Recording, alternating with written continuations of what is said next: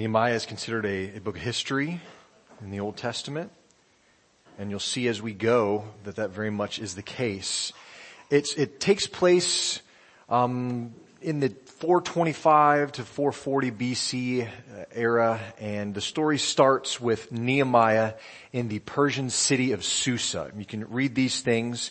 Dads, you'll read those things to your kids this week. Nehemiah, we find out at the very end of chapter one, had a role in the government in Persia, in Susa, and he was a cupbearer to King Artaxerxes. Okay, so just kids, adults, people listening, remember, this is not a book of fables or stories. Remember we learned this in 1 Peter, 1 2 Peter.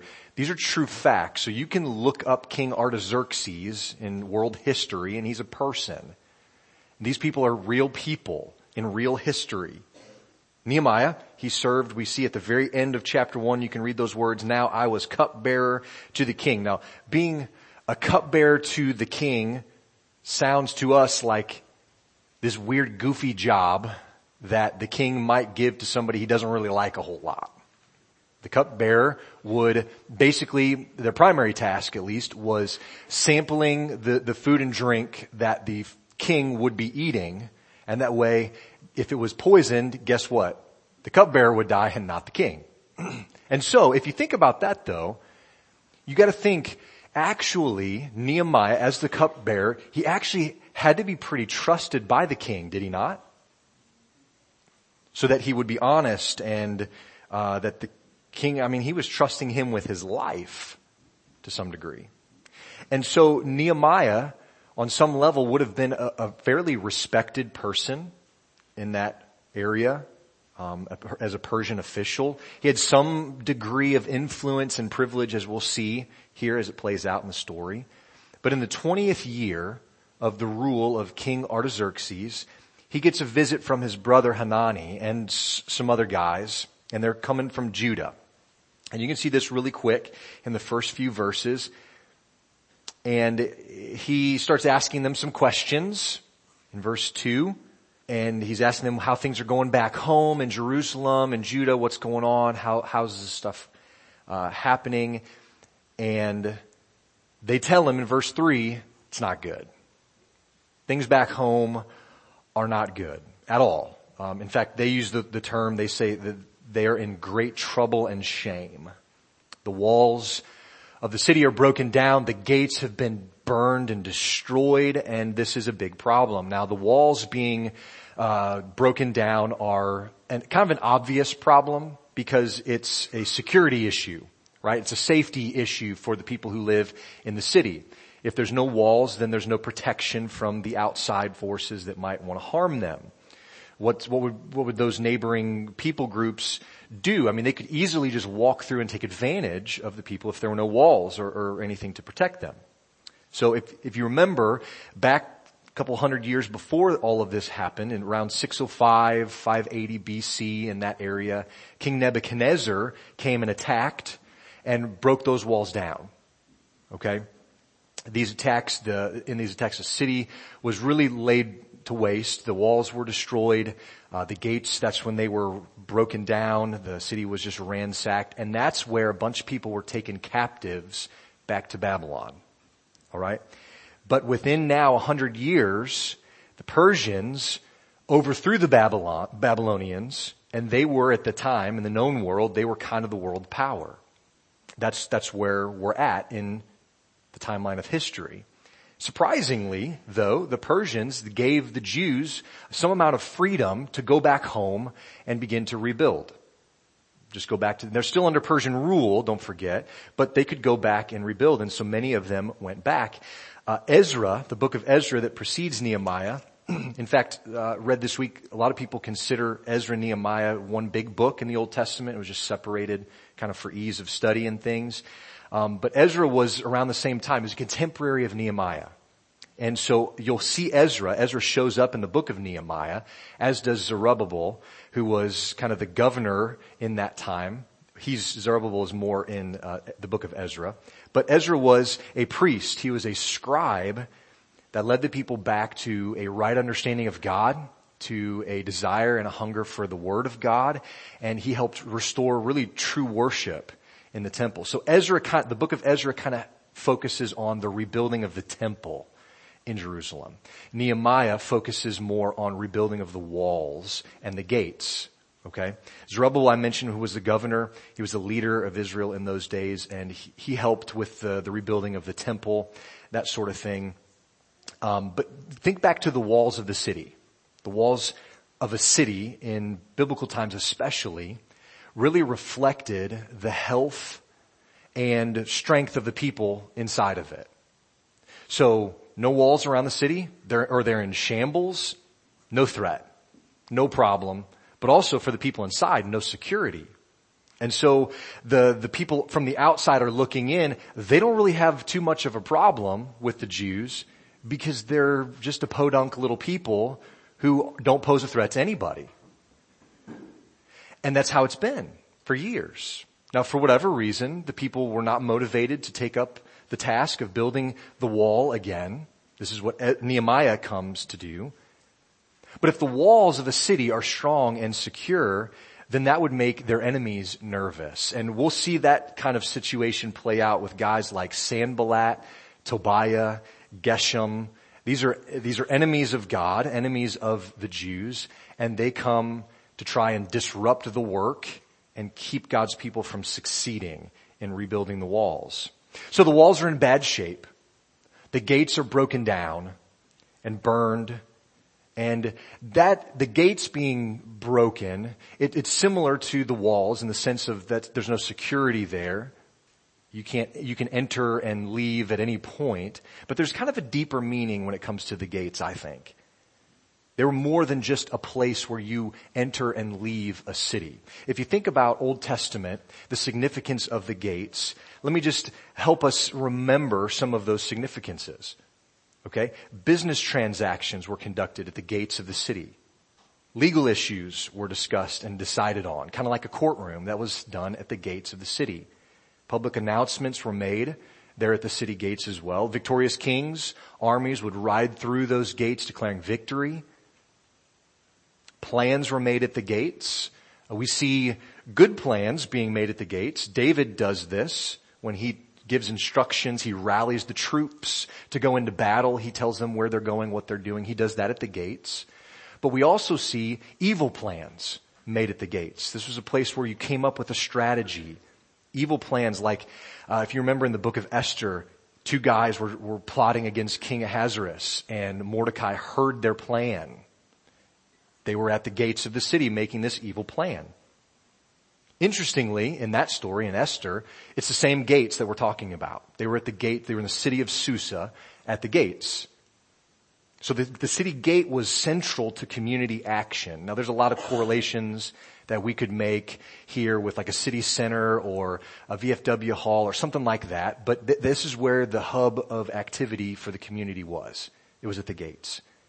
So, if somebody controlled the gates of the city, even if the walls were intact, if you controlled the gates of the city, you in essence controlled the people that lived in it. And the fact that Jerusalem's city gates were burned and destroyed was a source of mocking to their neighbors. They would scoff at them. They would laugh and point and they didn't want them to rebuild, don't get me wrong, but they also enjoyed being able to poke fun at them for it.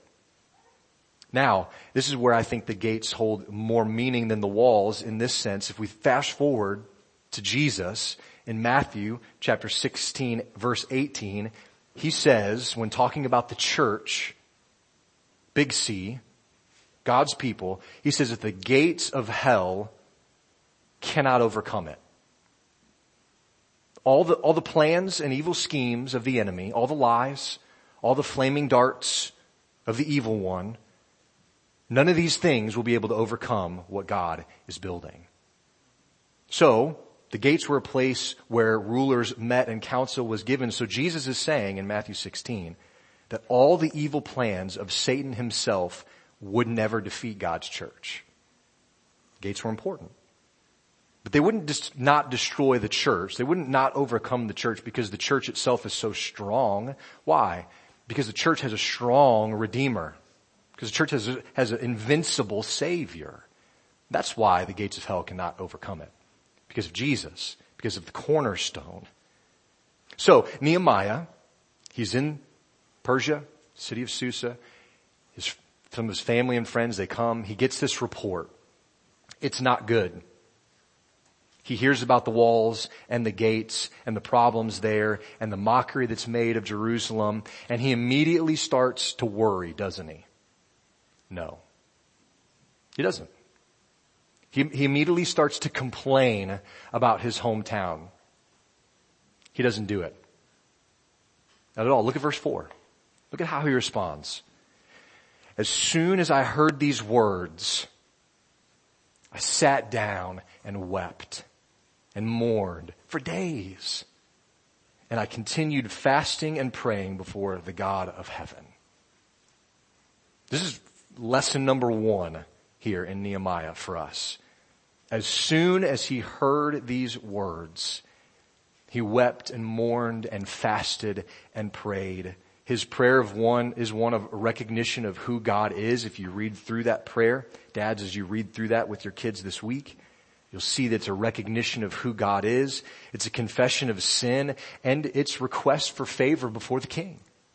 We'll talk more about this next week in detail, but uh, we've got to say something about this today. Uh, I would consider verse four really one of the key verses for the whole book because it sets Nehemiah on the path that would shape the future for the people of God. Again, he doesn't wring his hands in worry when he hears. He prays. May that not be a last resort for us as God's people, but a first method of attack and fixing the problem is that we pray. At this point in Jewish history, I think it's important to see there's not a king really here predominantly on display. There's not really a prophet that's doing a lot behind the scenes. There is not really a strong military leader even. What did the people need? At this point in Israel's history, the people needed a prayer focused planner and worker, and God provided Nehemiah. He received permission from the king, incredibly, in the next chapter, and he returns to Jerusalem to rebuild it with the king's blessing. In fact, the king loads him up with stuff. He tells him to take what he needs. This shows favor that the king and the queen had for Nehemiah. But that, like I said, that's not all. He not only had the authority to go and, re- and start the rebuilding, but they also gave him permission to travel freely between among all the lands. It was all Persia, world power at the time. He had, so he had a passport. He got permission to go and they gave him all of the stuff that he would need. He asked for it and they, they said, sure, take it. All the lumber, all the materials to rebuild this stuff. The king said, take it and go. Uh, this, this is incredible. Don't, don't think that it's not a result of his prayer. Because he prayed for this, for favor before the king. Again, as we've said already this morning in our time together, God answers prayers, brothers and sisters. Nehemiah, just kind of an overview here of the whole book. He, he, he then takes stock of the situation. He, he surveys it. He walks around. He gets a plan together. And Then he gets people involved. We'll see that he starts calling out families. You take that area. You do this. And he, so he makes a plan. He gets people involved. And you know what? They do it in record time. I'm not going to tell you how, how many days it took, but it says it specifically. If you know the story, you can, you feel free to read ahead, but it's a short time in comparison to the wall building pro- project. In that process though, we've already mentioned a couple of the, the bad guys in the story. They, Israel faces persecution. People are mocking them, jeering them. In fact, they're luring Nehemiah to his death at times. Trying to. So Nehemiah continues the work. He leads the people in repenting of sin and returning to God. He helps establish a formal covenant of the people before God, of obedience. He cleanses the temple from disobedient and evil priests and he restores proper worship in the process. When, when we kind of evaluate what to preach on here on Sunday mornings, what we study uh, in our worship, main worship gathering, we want to be sure that we consider the needs of our own church body, but also the, the effect or the state of the world around us. And so as we find ourselves in 2023 in the state in the world in which we are in, we felt that it was helpful to look at the story of Nehemiah. And just for your own future uh, study purposes, we're going to go from Nehemiah. Whenever we finish here, we're going to move into the book of Acts. And I think there's a connection that we'll talk about when we get closer to that time. But here, Nehemiah makes sense to study in our current situation, I think for, for three reasons. Number one is this. We as Christians need to learn to pray more fervently. Those are your blanks. Number, number one, we as Christians need to pray more fervently. As soon as Nehemiah heard that there was a problem, he prayed. But he didn't just pray, he fasted, he wept, he mourned for days, it says. Now, I'm not suggesting we do that over everything, but there are some things we probably ought to do that over. We need to pray more fervently. Look at chapter 2 verse 4 with me. Even when he's in the middle of making this appeal to the king, the king of the whole known world at the time, he stops to pray. Look at verse 4. Then the king said to me, what are you requesting? So, and then there's a pause. So I prayed to the God of heaven. So he's in the middle of this conversation with the king, the most powerful man the, on the planet at the time, and he stops to pray in the middle of that conversation. That's incredible. May 2023 be the year where it becomes our first inclination to pray in times of trouble, not the last resort. Number two, another reason why it makes sense to look at Nehemiah's story here. Number two, we as Christians need to learn to work more intentionally. We need to learn to work more intentionally. Look at chapter 2, verse 17 and 18 with me. then I said to them, so he's back in Jerusalem. I said to them, you see the trouble we're in, how Jerusalem lies in ruins with its gates burned.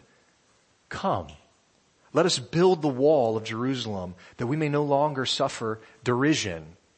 He's saying so that we might not be laughed at anymore.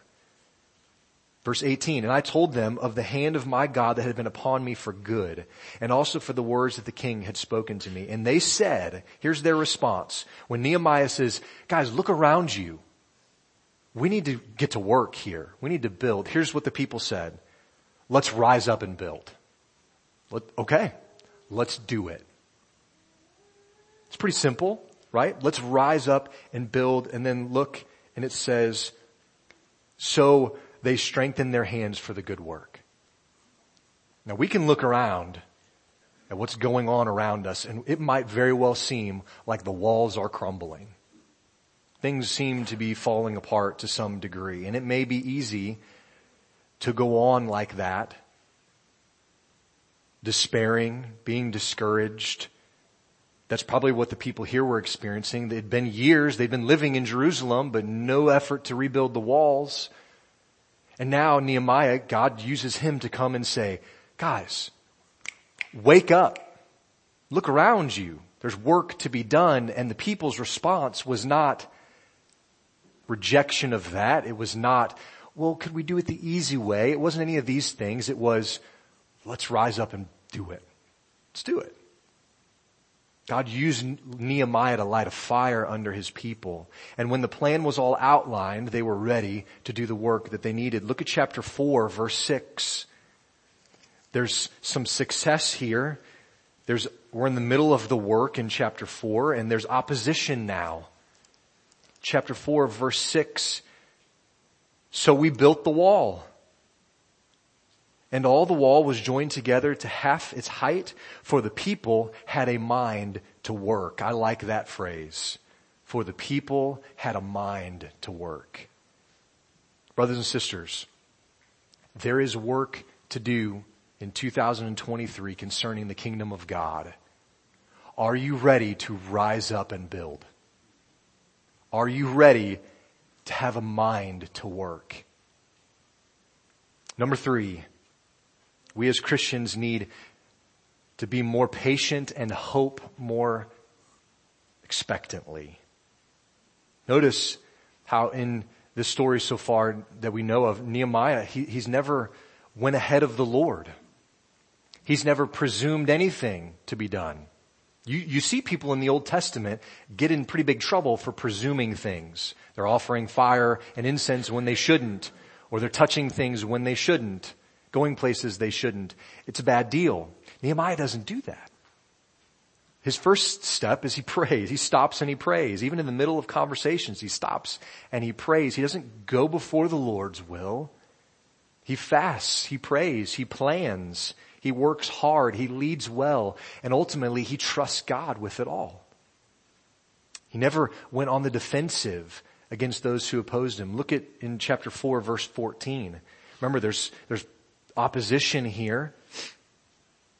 He's speaking to the people about the opposition in verse 14 and, and I looked and rose and said to the nobles and to the officials and to the, the rest of the people, do not be afraid of them. Remember the Lord who is great and awesome and fight for your brothers, your sons, your daughters, your wives, and your homes. Now, there's this is very clear that Nehemiah prepared and equipped the people to defend themselves right? In fact, we'll see that he gave them weapons of attack. And so that's where the idea of a sword and a trowel, they're building the wall, but they're also protecting what God has given them. Those things work together. We'll see that. But it wasn't so that they would mount an attack against the enemies. That was never part of the plan. Nehemiah encouraged people to defend themselves, but they never, they never went on the offensive. And even when opposition happened close to home, he trusted the Lord with it all. He trusted God to deal with things. And he reminded the people of these things in joyful hope, saying, remember the Lord. Remember how great and awesome he is. Don't be afraid. I'd echo the same encouragement to you all in 2023.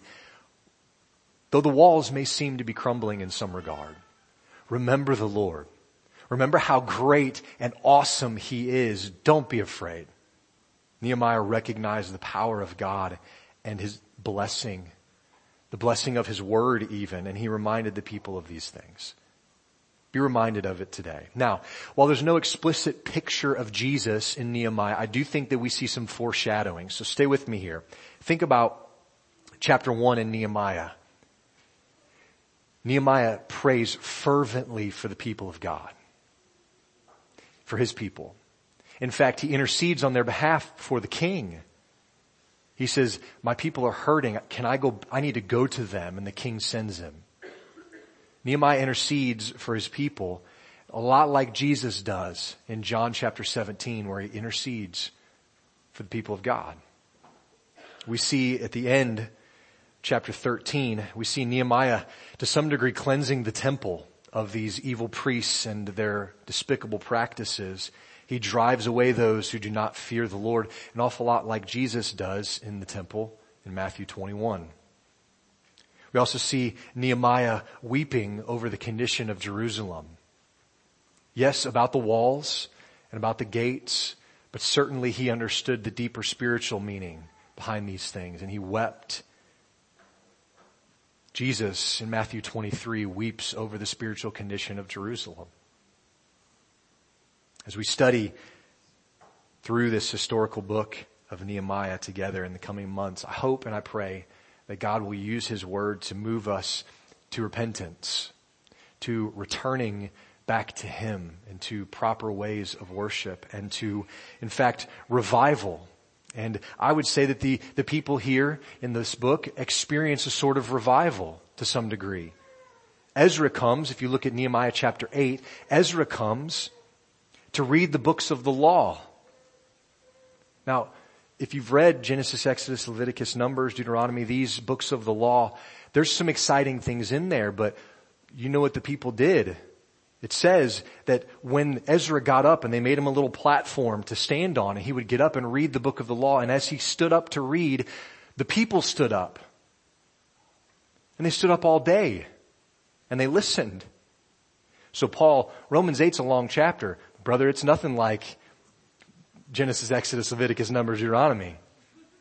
And we're not standing outside in the sun listening to the word, but this is, this is what they did. Ezra comes and he reads the books of the law to the people all day long. And as the, as he read, the people would lift up their hands and they'd say, Amen. Amen. Which means, yes, we agree. Then if you look at chapter 8, verse 6, shows another aspect of their response. Ezra blessed the Lord, the great God, and all the people answered, Amen, Amen, lifting up their hands, and they bowed their heads and worshiped the Lord with their faces to the ground. They recognized the great God. And as they heard his word being read to them, they responded properly. Revival, I think renewal was sweeping through their hearts at that point. But notice that revival and renewal, it didn't come as a result of like some new program that Nehemiah rolled out. It didn't come as a result of even a bunch of miracles being worked for the people. That had happened in their history and that would happen in Christ again. But that's not what we'll call as revival here. Look at chapter 8 verses 5 through 12. Ezra opened the book in the sight of all the people. And then they, they said, Amen, Amen. They lifted their hands. They bowed their faces to the ground.